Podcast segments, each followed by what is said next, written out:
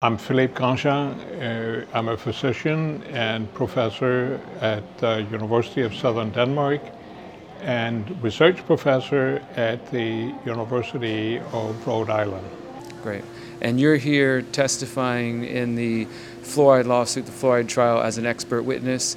Uh, could you, before we get into that, could you provide a little bit of background on your research into mercury? You're one of the leading experts in uh, mercury and toxicity of that. Could you speak about that?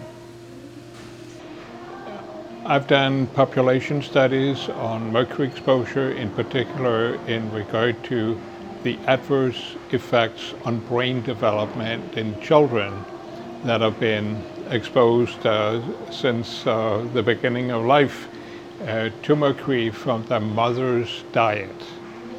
And um, I've also done research on fluoride. It started um, uh, about fifty years ago, because um, Copenhagen in Denmark was where fluoride poisoning was discovered uh, in the form of what's called skeletal fluorosis, which means that uh, the bones uh, become denser, and on the x-ray it looks like marble. Uh, and uh, it also tends to get more brittle so that you would more easily break your arm.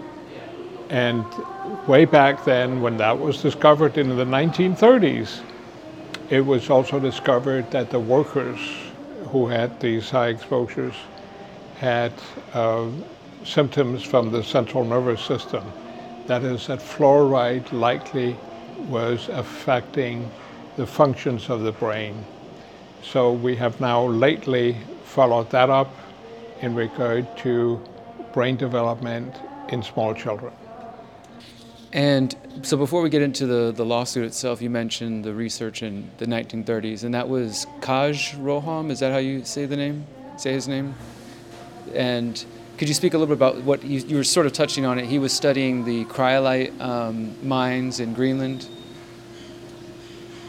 So the early studies that were done in the nineteen thirties were carried out by Kaj Roholm, a physician and later professor at the University of Copenhagen, and he published his thesis on the bone disease of the workers. And what I did uh, later on was to follow up by looking at the mortality of the cryolite workers uh, who had uh, the, this elevated exposures to uh, fluoride. And the main finding was that there was an excess occurrence of bladder cancer, with the risk increasing with the duration of employment at the factory, that is the duration of fluoride exposure. But um, very little attention has been paid to this lately, because fluoride has been oftentimes considered Uh, a subject that one should not deal with, because fluoride is considered very beneficial for dental health. And here we are almost one hundred years later, and uh, there's this lawsuit happening here in the United States. Um, and as you said, it's really still probably the majority of the public is not very aware of the various concerns related to uh, fluoride and water fluoridation. This lawsuit is specifically dealing with uh, the t- effects of fluoride on neurodevelopment and claims of lowering I Q in children. Do you support the uh, the statements of the National Toxicology Program draft report that concluded that there was an association between higher fluoride exposure and lower I Q in children? I do support the uh, N T P report. It, it was thoroughly done by highly qualified colleagues. Uh, what I have done is to study the association between the mother's exposure to fluoride and the children's uh, brain development, that is the, the I Q at school age, at about age seven. And uh, Denmark is a country where addition of fluoride to drinking water is illegal. So um, we studied a population with uh, background exposures to fluoride that is lower than fluoridated uh, communities in the United States. And fortunately, uh, our study didn't show that there was any association between the fluoride exposure and the I Q of the children at the background level that we have in Denmark.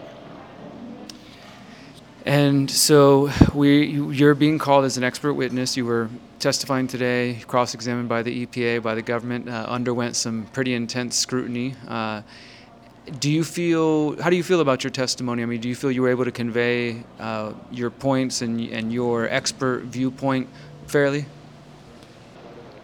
What, what we did was to collaborate between two, uh, the Danish study and the two North American studies, one, one carried out uh, with uh, support from the U S Uh, National Institutes of Health in Mexico, and the other one carried out in Canada. And when we merge all the findings, we can see that there is a tendency, the higher the fluoride exposure during fetal life, that is from the mother's exposure, the greater the uh, loss in I Q at school age.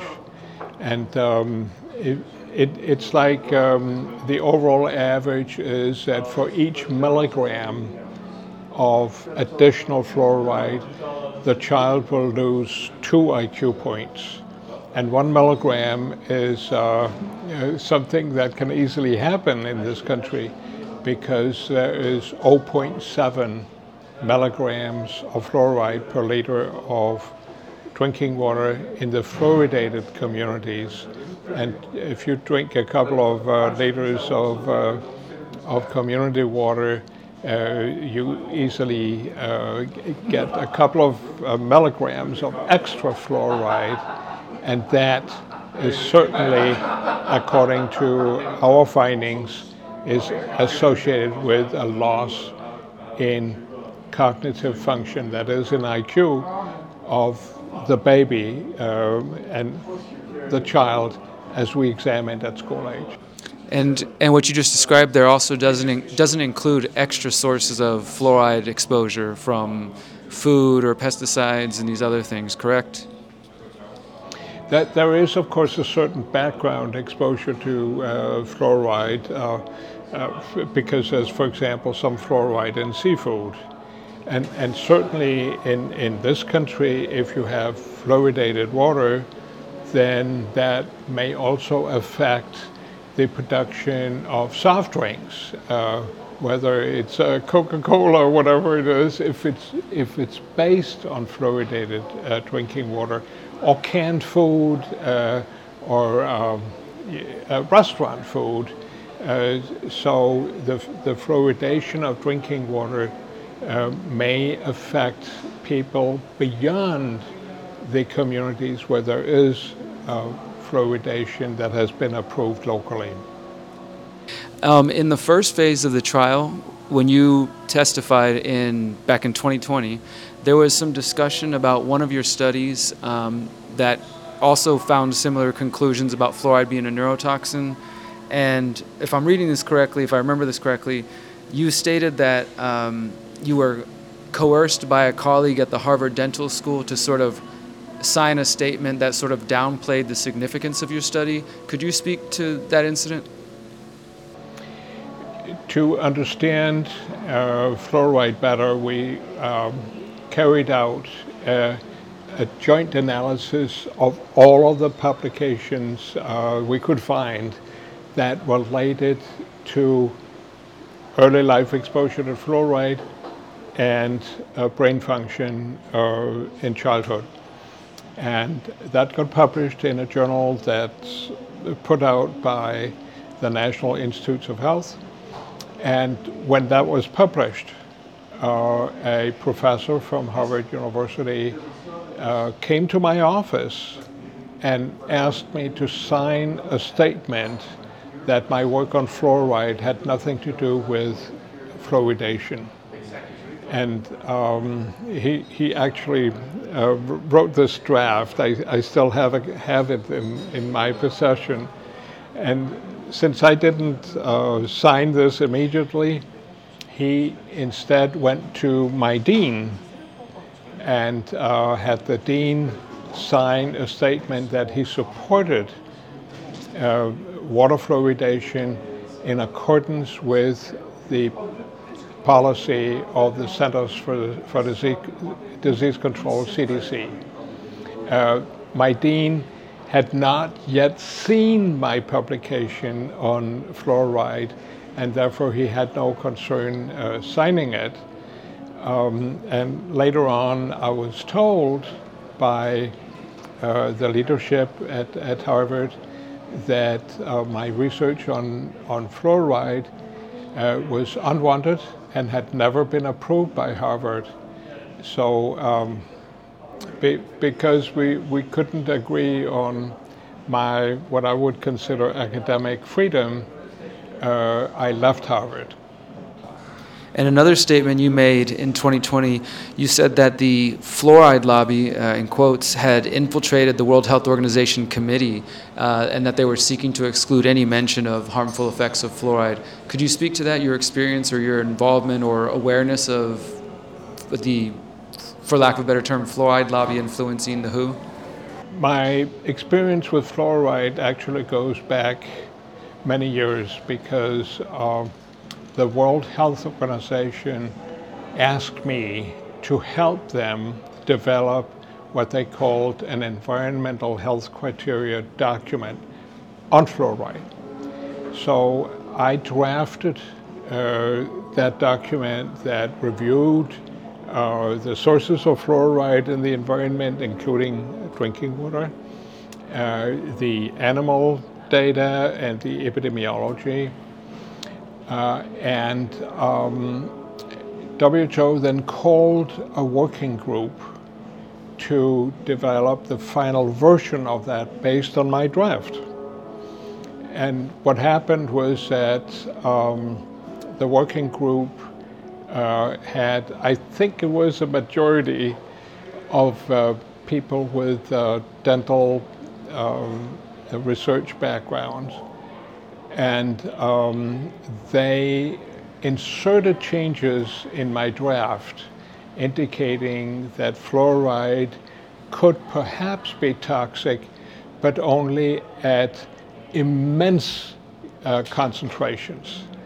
And um, when I um, protested and said that, that in, the, in accordance with the scientific documentation, it would be wrong to insert the word immense.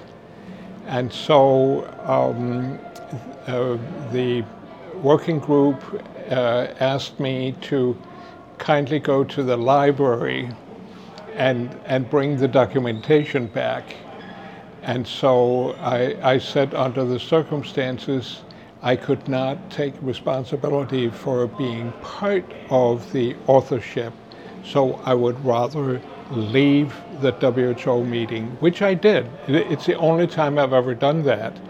But I was confronted with colleagues from the dental uh, science, uh, and, and they insisted on changes that I found scientifically inappropriate.